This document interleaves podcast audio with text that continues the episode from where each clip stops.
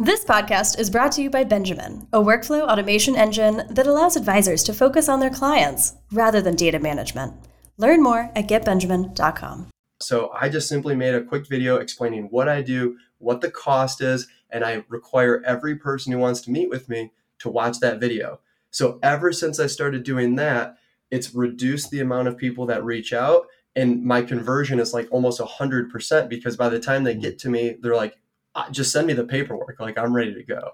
Joining me on Bridging the Gap today, Colin Overway. Colin is the founder and CEO of Advise Wealth Management, where they help clients make smart financial decisions while specializing in retirement and investment management. Colin opened up about his unique ways of leveraging social media to gain new clients and help the younger generation learn about the financial industry. And just as a teaser, it's TikTok. Unbelievable. Gotta listen. Colin also dug into the pros and cons of working 100% remote. He talks about technology innovations and how Colin leans in heavily on robo platforms to help clients. This was one of those conversations of an innovative financial advisor building a firm of the future. It was fun. It met everything that you all want. So let's jump in with Colin Overway. This is Bridging the Gap with your host, Matt Reiner. Colin Overway, welcome to Bridging the Gap. Thanks so much for taking time to join us. How's everything on the West Coast, which some say is the best coast, but I disagree. But how's everything on your side? Just living the dream, Matt. Thanks for having me, man.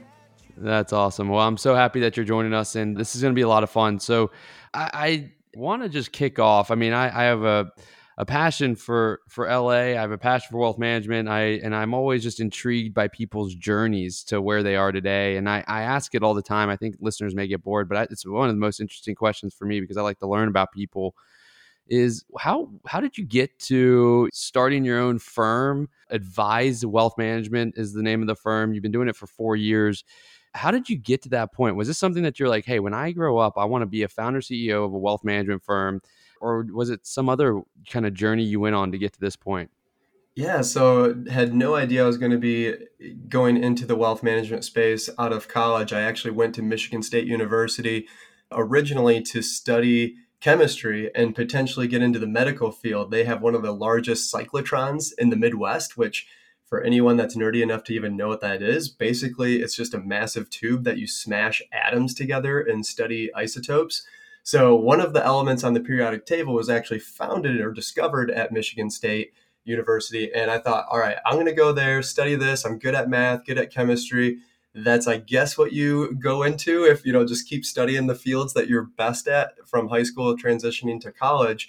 And then ended up talking to a buddy who was bragging to me, probably over a beer or something, that he was making money uh, in the market. You know, he's up fifty dollars today, and I was like, "What are you talking about? You have been hanging out with me this whole time. How did you make money?" And I just got so intrigued by the idea of being able to be a part owner in a company, just super fundamentally. And then as that company's sales grow and the value grows, you get to participate in that growth. And that just blew my mind. It was the first time I was ever introduced to that. I'm from a blue collar family. My dad's a residential framer and builds houses for a living. So, really didn't have a ton of exposure to that uh, industry and that field. So, just started going down uh, that rabbit hole and sitting in on some of those classes. Next thing I knew that my hobby was trading stocks, and I have some horror stories of how I lost so much money, just like most people who need to touch the, the hot stove, right, and tr- start day trading to figure out how not to manage money. I did the exact same thing, learned all the mistakes, and started studying. I made the pivot from medical field to finance at that time and never looked back. And then, of course, getting into the industry is always a challenge. Um, I just like a lot of people getting into the industry stumbled across a insurance company and kind of the eat what you kill model and they never talked about real financial planning just talked about selling products and just trying an effort to sell more wanted to create a little more credibility so i thought i should get some letters behind my name so i started studying for the cfp and then that taught me all about the things that I'm not currently doing. And that really was kind of a coming to Jesus moment in the financial planning world, if you will, because it just really opened my eyes to all the different aspects of planning And then I ended up kind of continued to stumble from broker dealer to broker dealer who just continued to try to push products via financial planning.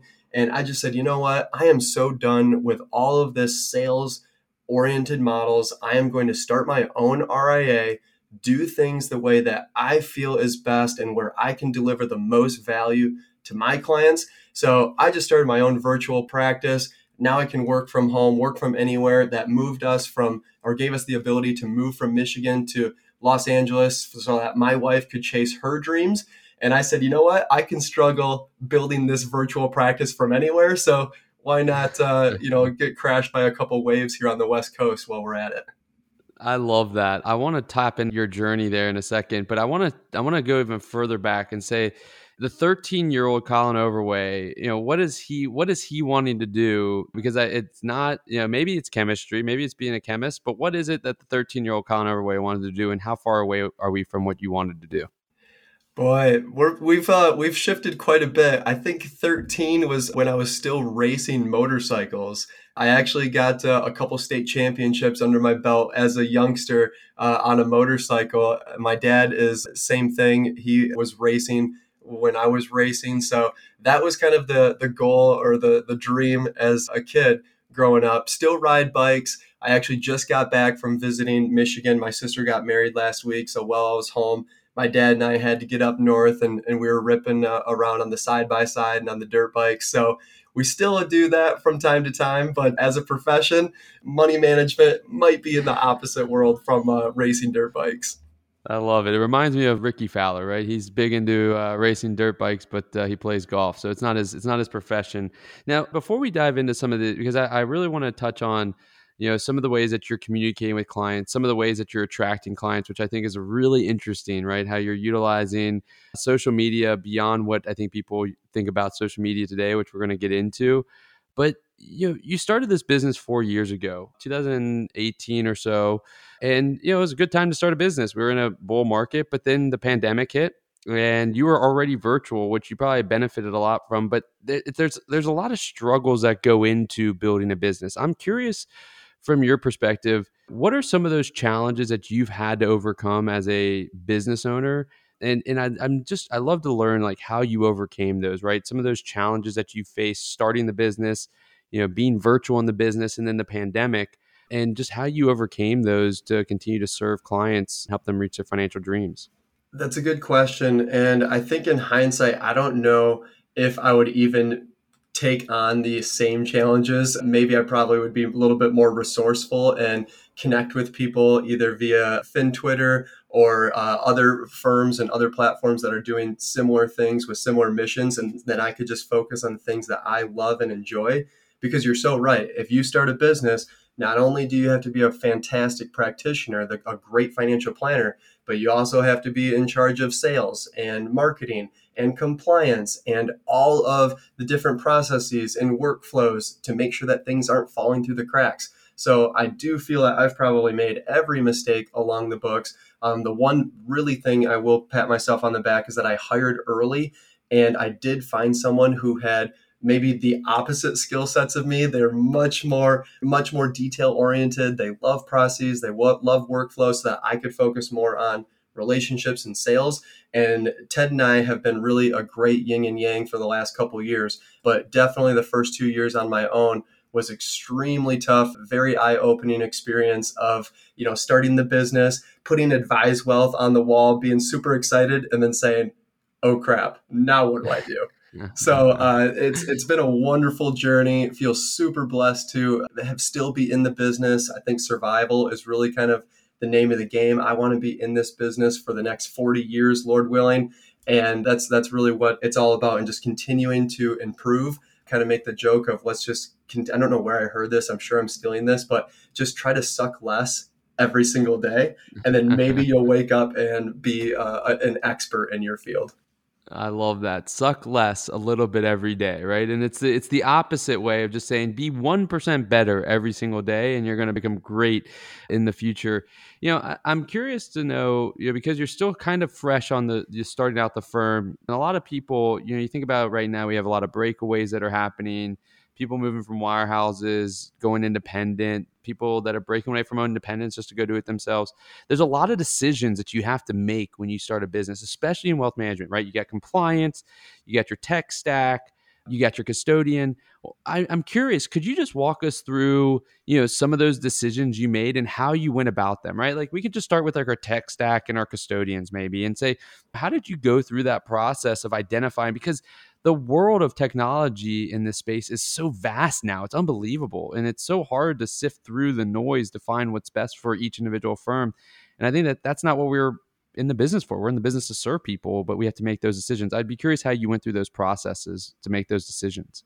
Yeah, that's always a challenge, and you can easily go down an unlimited wormhole of just learning fintech, fintech, fintech. I think fortunately for me, when I got started, I was working at a large broker dealer and I did bounce around from a couple companies in the first four years before I started my practice. So I really did get a good taste of what I liked, what I didn't like and just being really naturally curious in this space i was always just looking up different platforms. I have like 10 different roth iras and brokerage accounts just on all these different platforms just because i'm genuinely curious how they're doing it. And i would stumble across things like betterment for example. And it was just such a wonderful user experience. It was so easy really cheap all the, the tools and things like that. I was like all right if i'm starting my own business i would love my clients to have that type of experience. And then lo and behold, they do have a B2B platform. So one of my number one custodian relationships is Betterment for Advisors. So I have a deal with them that they get a little bit off the price from so instead of 25 basis points, it's 15 basis points. That's not really the big selling point, but it's all branded for Advise Wealth. The client experience feels like, wow, this is a really digital native uh, advisor. He's a virtual advisor, so that's what my clients are going to expect. A lot of my clients tend to be younger, so they want a mobile app. They want something they can look at their investments from their phone. They want things to be automated. So it kind of started to, my fintech uh, lineup really started to happen from things of personal experience. And then I do have to get a shout out to XY Planning Network because I do use them as a, a, way for me to stay compliant. I do get a lot of deals on some of the fintech that I use, and they have a wonderful lineup of suggestions that they have and a community of advisors who are bouncing ideas off of each other and trying to learn best practices. So, you know, I do use a number of different tools. In addition to that, happy to list off a few of them if your listeners might be curious. But that's kind of where I've come to learn uh, a lot of the products and things that I use. You know what I love about that, and, and no need to go into the product specifically necessarily. If, if someone wants it, they'll they'll be able to reach out to you directly. Is you know I love that you went in and you just had this genuine interest of trying them out yourself. Like if you like it, then you're likely your clients are going to like it because you're attracting people that are similar to you. Whereas if you don't like it, it's not going to be there. And you had this experience of what you liked from some firms and what you didn't like. And so you were able to build this mentality. And what I take away from that is it's a, it's a gradual, just continuous iteration of learning um, and taking a genuine interest in it. And so find a couple of those things, test them out on your own, have some genuine interest in it, um, and then see if you like it as a user. I think that that's really a, a great way of, of going about it.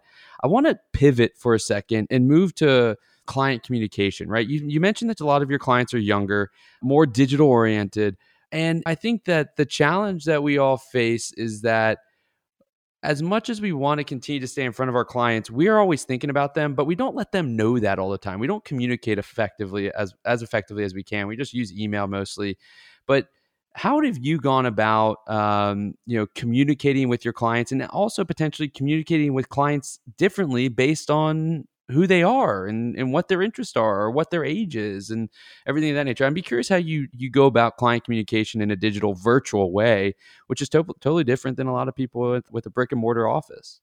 Yeah, I think we do have a pretty unique approach to client communication and even client deliverables. So I think of client communication in almost two different channels. It's kind of the direct communication one on one with the client, and then maybe the one to many which a lot of people would either call that marketing or maybe sending out a newsletter and trying to communicate to clients in a, a more general form like either like you know market updates and things like that so i'll pick on the first one first here with one-on-one communication so a lot of our deliverables are actually done via just a software called Loom, L O O M. There's a lot of other competitors out there that do video format where I make personalized videos for my clients. And actually, uh, this kind of unique approach got me in Barron's Magazine and got a little bit of uh, stir in the industry here. Um, it actually brought on a few clients just because they wanted what I call kind of their personalized Netflix of financial planning. So after a, a client meeting and we talk for an hour, we went through a ton of different information. So we're, you know, a lot of advisors will send them a 20 page PDF of their financial plan that we all know is just going to collect digital dust anyway. And what's really cool is the industry is starting to understand that. And there's a lot of phrases being coined around like the one page financial plan. I'm a huge fan of that. But I've taken that a little further and just created the video format. So I'll go through the financial plan that I just got done going through with a client and summarize everything that we talked about in about five to maybe five to 10 minutes. And then they can have that in their inbox, rewatch that video anytime that they want and be able to just listen to everything we just talked about. And quite frankly, it's also really nice for me on the notes side because I can watch that video two months, three months, six months later and know exactly every single detail and pick up the plan right where we left off and jump right back into it. So that's kind of the one on one communication. And then I've taken that similar model and just made it more of a, a, content machine. So I love doing video content, whether it's on Instagram Reels or t- uh, TikTok or uh, repurposing it for all the different platforms linkedin facebook youtube etc um, that's really kind of the uh, 2022 goal is to get more into a rhythm of that and really trying to focus on that either long form versus short form content it's it's a never ending challenge there I love that. And we're going to come back to that word TikTok. Uh, that is a social media platform for some of those out there, which I mean, I, am still learning it as well, but it's, uh, we're going to get to that in a second. But I was writing it down. I mean, because it's basically got these two, you know, circles. I always think about like Carl Richards, who draws all these simple diagrams. I mean, the, the communication, the sweet spot of communication is enough direct and enough one to many marketing pieces. And I love the idea of Loom. Loom is a phenomenal software. There's another one called Vidyard, which is very similar, and Hippo Video is another one, which is also really good. But Loom is great and I, am curious, have you ever thought about? And as you were talking, I was writing down this note. Is I'm assuming you do your all of your meetings on on Zoom, and there's there's even a way potentially to to cut up the Zoom video and have that be a part of you know what you're talking about as well, and and have that be like a highlight reel for the meeting as well. Have you explored that? I mean, I think that the Zoom, the Loom makes more sense because it's quicker and you don't have to have an editor. But I'm I'm curious what the the client perception is in terms of these Loom videos are they watching it? How frequently are they watching it? What's the feedback that you've gotten from them? Feedback has been very positive. I do that also as a sales tactic. So, in the first discovery meeting, I'll walk through a client talking about what they can expect, what they're looking for out of an advisor, maybe how I might be able to provide value. And then I'll send them a Loom follow up video. And I hear time and time again, wow, that was a really big differentiator. I talked to five different advisors. I really liked them all. I knew that they're flat fee, all these different aspects that kind of are a differentiator. And then we still had to pick someone. And that video really just kind of set you apart. It reminded us exactly why we wanted to work with you and kind of hit on some of those emotional or maybe even decision making points. So I do find that it to be really effective on the sales side. And then on the communication side, I'll have clients reach out and they've kind of gotten into the point where they'll just ask, Can you send me a video on this, this, and this? So we're really starting to almost revolutionize the game because we don't even meet with clients that often anymore. They just want a Loom video and they want to be able to watch it at their time. I work with a lot of busy busy professionals where maybe one spouse is in the hospital working a 12-hour shift and they're not able to join the meeting, but they still want to be a part of it and they still want to feel like they're involved. So instead of, you know, one spouse having to talk about all the different things that we talked about, they'll just send Colin's Loom video. They can watch it, have their own questions. So we get a really a, a lot of positive feedback either on the sales process or even on the uh, the recapping side in those financial planning meetings. I, I, love that idea. I talk about scale and efficiency, right? It takes you about 15 minutes to do a Loom video.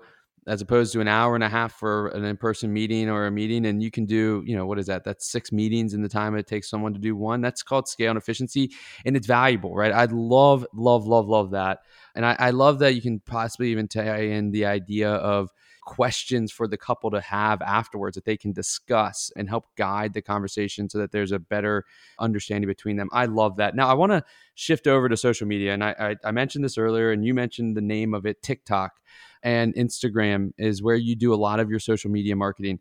I'm super curious to understand your TikTok strategy because, as, as many people know it, if you're an older advisor, maybe your grandkids are doing it, or if you're a younger advisor, maybe your kids are on TikTok and they're sharing dance videos and all that type of stuff. And it's kind of made the news a little bit because many people are giving away advice, but it's just all these random people giving away advice. But now professionals like yourself are starting to get on there. How are you leveraging TikTok in your marketing strategy?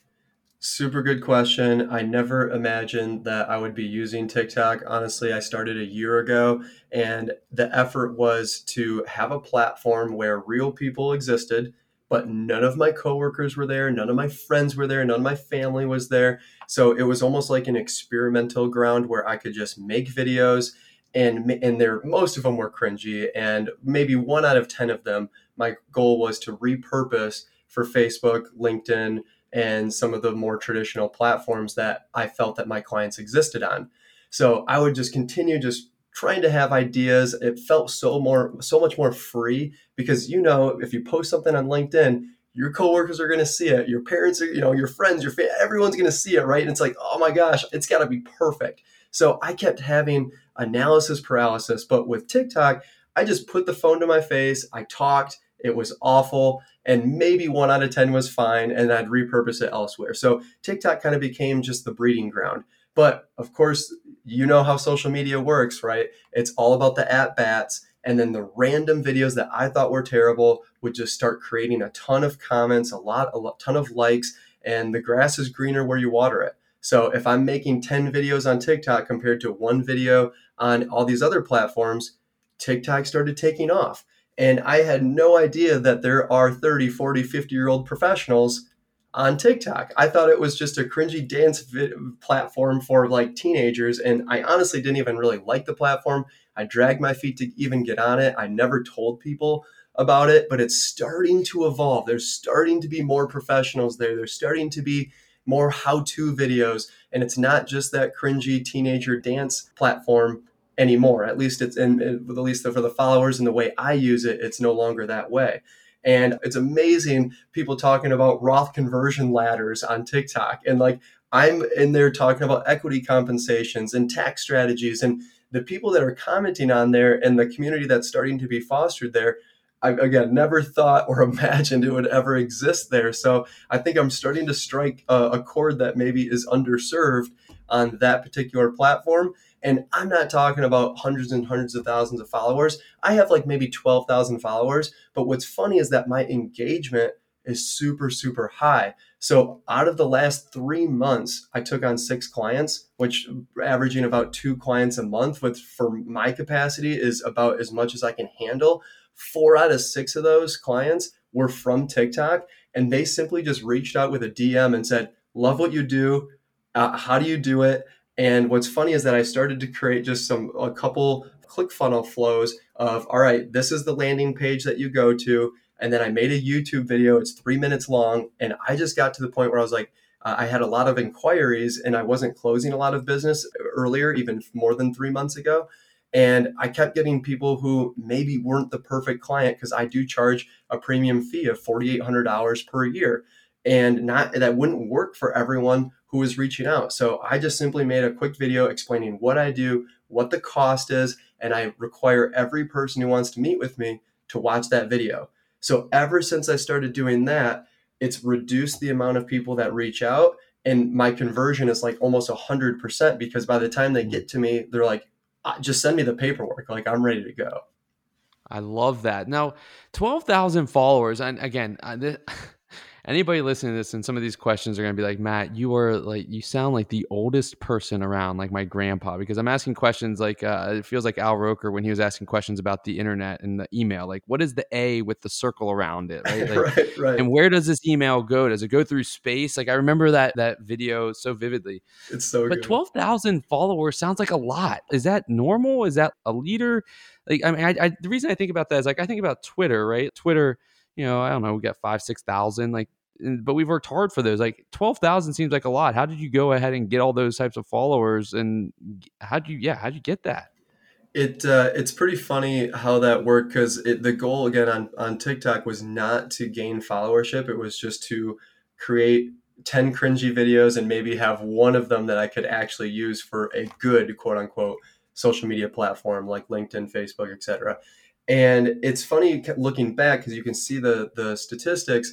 Um, the first couple months, it took a long time to get to 100, and then the next couple months to 200, and then you know compounding, and then it went to 400, then 800, and then literally the last month, I've probably brought in on like 6,000 followers, and I mean, I'm just like excited for like what the next month has in store for me because if it keeps doubling like this, I don't know what's gonna it's gonna break the internet and as far as what I'm concerned because I'm not used to large followings. That's not really the name of my game. When I started the, the business, I was like, I need hundred clients tomorrow. So I was scratching and clawing with my fingernails, calling my friends and calling my parents' friends and anyone that was in my social circle, anyone that could fog a mirror, if they would be willing to sit down with me. Now, four years later, we have a, a, line out the door and we have inquiries coming from this random platform on TikTok. I mean, if you told me that a year ago or even or two years ago, I would have never believed you. Um, so it really has, it's really developing right before my eyes. This is completely brand new, and I'm still kind of astonished that it's happening.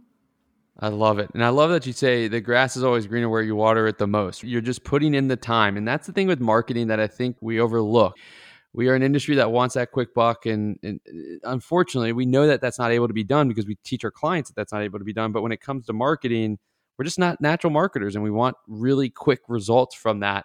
Um, but you have to put in the time and i love love that that example. I'm curious on the technology side. We were talking about it a little bit with your tech stack. We're talking about it now with your marketing side. I mean you have to be really tech heavy. I, i'm curious is the sense of if i came into your firm and i said hey colin you can you have to you have to eliminate all of your technology everything except for three pieces of technology. You can only keep three. We've talked about loom we've talked about tiktok you know we talked about some of these. What would those three pieces of technology that you're like i can't live without these but if i had these i could go and do anything and everything for my clients? I'm curious i know it's a kind of an out there question but you are so you have to be technology forward in order to serve your clients. Mm-hmm. and i i would love to know kind of your gut reaction to what those three pieces of software would be for you. That's a super good question. I think i run two businesses to be honest. One is servicing clients and doing financial services and then the other is a marketing business. So it almost have to be different the three different pieces to run each i'll let business. you do that. I'll let you do that. That's so I, I, might fair. be you know i'm cheating a little bit in the question there but on the investment management side having a custodian that is really easy to use that automates the rebalancing the billing the reporting is really important. So right now i just happen to use betterment. The other one that I'd give a major shout out to, who I am in the process of bringing on to the RIA, is Altruist um, I know Jason Wenk pretty well. He actually lives right down the street from me and super nice guy, really believe in what he's building. Uh, I also believe in, in a lot of Betterment's mission. So, having number one, a custodian that is super easy to use, really light and digital native is going to be the easiest one that jumps out to me. Number two, believe it or not, I do almost all of my financial planning in Google Sheets.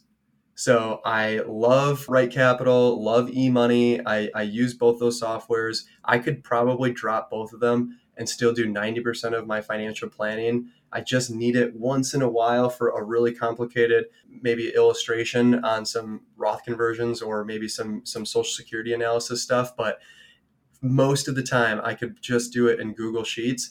And I've built out these Google Sheet templates that have saved me way more time. And again, kind of going back to that Carl Richard thing, the one page plan, I'm a big fan of just showing clients I call it the stair step system, for example, where it's got three different stair steps for different time horizons, and it's their balance sheet. So it shows, you know, their cash values on their first stair step, the money that they need in the next three to 10 years on their second, and then all of their 10 year plus money on the third stair step. And it's just a nice one page lister that shows how much they're saving, what the current balances are, and kind of why they're doing what they're doing, at least based on time horizon. So I always kind of go back to that stair step. Clients refer to it all the time of, hey, we need to update my stair steps, or which stair step should I pull this money from, or I just got a lump sum of cash, which stair step should I contribute to? So that's really kind of the financial planning system in a nutshell. I think between that, maybe just a light CRM system to record all of our conversations, which I just happen to use Wealthbox. I am in the in the process of pivoting to building out my own via Airtable, but that's for my partner Ted. That's in his realm. I have I don't even know how to open Airtable and all the complicated features that offers, but basically we're building like a small sales Salesforce within Airtable, which I'm not even going to be able to operate. So Ted, Ted is uh, Ted's on that side. So I'd say a CRM system, uh, a custodian, and then uh, financial planning software, which I just use Google Sheets on the business on the financial that. side. I love that. I think that that's there's something to be said there, right? Like Google Sheets, it, simplifying it for yourself is value to simplify it for your clients. Like you don't need to have that overly complex system to sell. It's simple actually sells better than complexity in that way. The last question I want to ask you uh, before I let you go, and or before actually before I, am line because I got to ask you my two common questions that I ask all my guests at the end of the conversations. But before we get there you know you're 100% virtual and you're you're laid back dude right? Mm-hmm. you don't wear a suit. I know you wear you tend to wear hats in meetings. I'm, i was surprised you're not wearing a hat. You could have worn a hat. You can wear hats on the podcast. But i'm curious in terms of your perspective. This industry was always you think back 40 years ago it was ties and mahogany. It's gotten a little bit more gradually moved to where not many people are wearing ties anymore. Sometimes jackets and just buttons ups and then it's just button ups and now some people are wearing golf shirts but what is your perspective of the formal wear for this industry, right? We're talking about people's monies, we're talking about their future. What's your belief of how you have to look to kind of be in that role? So, I think if you, especially if you want to be a virtual advisor, you really have to have a digital footprint and just be open and authentic with your audience and really just with the world of who you are, what you believe, and what you provide. That's really where I feel like that's why I'm being uh, I'm finding success being virtual because I am very open. I love having fun. I got nothing to hide. I attract clients who also like to surf and like to have fun and are a little bit more techy. So that's kind of a, a, nice overlap. And, you know, if you need a mahogany table and if you need to suit and you need to overpay for your financial advice, great. You know, there's a, a wonderful firm on the 10th floor of some beautiful building that's waiting for you to go pay for parking and would be happy to, to host and, and siphon 1% of your assets there's I, I kind of unapologetically just want to be who I am and attract clients. One of our rules is kind of the no assholes allowed. So, you know, if you are a jerk about money or a jerk about meeting, we're just not going to be a good fit. And you know what? That's cool. We can high five, shake hands, still be friends, and not work together. And I think people really get that sense right off the bat with me, whether they are watching my content or they're meeting with me in a discovery meeting. And I've had people say, you know, in, in, the first meeting, this is exact. I just wanted to have this meeting to make sure you were real, but this is exactly what I was expecting. Let's move forward. So it's taken a long time building kind of that that digital footprint and kind of finding my own voice. I still struggle with it. I still cringe at a lot of my content, but it's getting easier slowly. It's getting better, and, and it just having that positive feedback loop of clients and prospects saying, "We just enjoy chatting with you. We trust you." you know you just wear your your heart on your sleeve and uh, it's a ton of fun working with a real human so i don't think that part's going away and it feels like this new generation growing up they really want to know a little bit more of why you're doing what you're doing and not just building a business just just to make money and to provide a service so i think a lot of those companies that are recycling or they're you know they they brag about giving back that's really important, I think, for just having a, a, more holistic approach to business and just being a capitalist society in general. I give you so much kudos, man. I think that coming into your own and just being you and being okay with who you are and, and letting that show to clients, I think that's something that is unfortunately not as prevalent in our industry or even in the industry in, in all industries, right? And in the world. I think you accept it and you own it. And you say, hey, if you want to be a part of it, this is who I am. If you don't, best of luck. And it's no hard feelings either side. So uh, that, I think that's amazing. And it's really two things like vulnerability and authenticity be vulnerable, right? Yeah, these clients are being vulnerable with us as advisors. We should be vulnerable with them as well. We should be authentic with them as well. Let them know who we are. We want to know who they are so we can serve them. And it should be, you know, to build a strong relationship, it should be both ways. And so I think that you're doing that. I, I love that, man. And I'm I'm really stoked for you and, and what you got ahead of yourself in the firm and serving your clients. Before I let you go though, I gotta ask you my two common questions. My two my two questions I don't let anybody leave without and the first one is is that part of the reason I do these conversations is I love to learn. Like I've learned so much in this conversation. Like I love that loom idea. I think that that's such a valuable idea and, and concept. But I also love to learn by reading, and I love to read books by others that I believe in and I look up to or reading. So I'm curious, what's one of those books that you think everybody should read, whether they're a client or they're a business person or they're just looking for something good to read? What's one of those books that's your, one of your favorites? So I'm going to start off with one that you're not expecting which is Matthew McConaughey's book called Greenlights.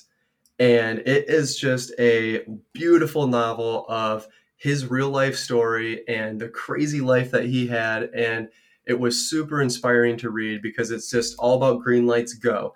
And you have these little moments in your life where you're, you know, should you shy away or should you just jump forward and take the risk and go for it? And uh, throughout my entire office here, I have Justin Bieber with like F and go for it. And like, uh, I have Harry Styles up here being you be you, be free. And like, I just get a lot of energy of just reminding myself to be authentic and to not just get trapped by dogma. And I have a couple Steve Jobs quotes up here saying, don't get trapped by dogma and to to be free and authentic. So that's kind of one of my first books that kind of just kind of jumps out at me that way. Got to hit you with a second one though, because I love behavioral finance. I think that that's a big reason why people choose to work with me is that really trying to find that alignment of using your capital and your resources, your time, your energy, your money versus what you love and what you value. So, The Psychology of Money by Morgan Housel has been a real awesome book for me and kind of speaking to how we spend money and how we save money. And that, that's been a ton of fun. And then my last book that I really enjoy, which Morgan Housel is actually in, he writes one chapter of it, is a book called How I Invest My Money. And that's by Brian Portnoy and Josh Brown. You may have heard of Josh Brown with Ritholtz Wealth Management. He's on CNBC often.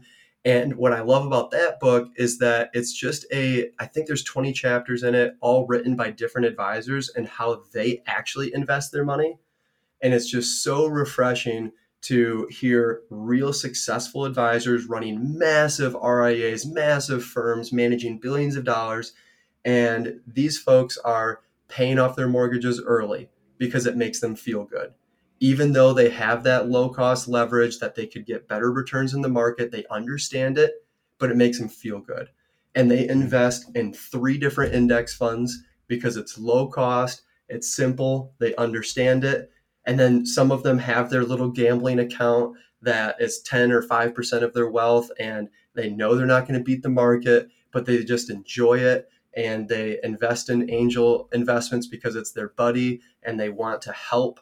And it's just uh, again a refreshing book to hear how successful people actually invest their money. And it's like wow you really don't need to have all of these crazy financial instruments that people believe that rich folks are using and being your own bank and infinite banking and you know all of this like crazy uh, complicated random stuff to sell you a product eh, actually it's pretty simple and the answer is probably go outside and enjoy your life I love that. Three awesome books. Green Light, by the way, Matthew McConaughey was one of my favorite books that I've read in a long time. And if you want to listen to a great podcast talking about Greenlight, was it was actually launched a few right when Matthew McConaughey was launching the book. It was with Ryan Holiday on the Daily Stoic podcast of talking with Matthew McConaughey. It was just an awesome, awesome podcast and an amazing book. All right, last question, but now I'll let you go. Is so I always ask people this, and I got it from the Barron's conferences, and they always ask their guests on the on the panels, what's one piece of actionable advice you think our listeners should take away from this conversation? One piece of actionable advice that they should take away. So I'm pretty significantly AD, ADD, ADHD, however you want to call it. And I truly believe I would not be where I am today and following my dreams if I did not continue, if I wasn't ADD. So, like, my big piece of advice is to just follow your curiosity and just, just, it, it, your heart and even Steve Jobs. I mean, I just I mentioned that it's on my wall as well. Um, somehow, your heart and your intuition already knows what you want to become, so just follow it and just continuing to listen to it. Try to be unapologetic about it. And uh, I, I think you're going to find a lot of joy in your life if you continue to do that. Colin Overweg, man, what an awesome conversation, inspirational, and just amazingly innovative and forward looking. I'm so excited to continue to follow you. I'm so appreciative of you joining us here on Bridging the Gap and sharing your knowledge with us. I, like I said, I know I'm excited to follow you and follow all the success you're going to have. And I'm sure there's others out there that want to continue to stay in touch with you, learn from you, and follow you. And so, what's the best way for people to follow you and stay in touch with you on your journey? Any social media platform. I try to repurpose my stuff on most platforms. So, Twitter, TikTok, Instagram, those are the main ones. And it's just my name, Colin Overweg. I love it. Colin Overweg, thank you so much, man, for your time. Best of luck, and let's stay in touch. And uh, I, I continue to watch you succeed. I'm, I'm excited for you. Sounds great, Matt. Thanks for having me on. Big fan of the podcast here and the show. Love what you're doing, so keep up the great work. I appreciate it, man. Thank you. Thanks for tuning in to this week's episode of Bridging the Gap. Don't forget to give us a rating and let us know what you think.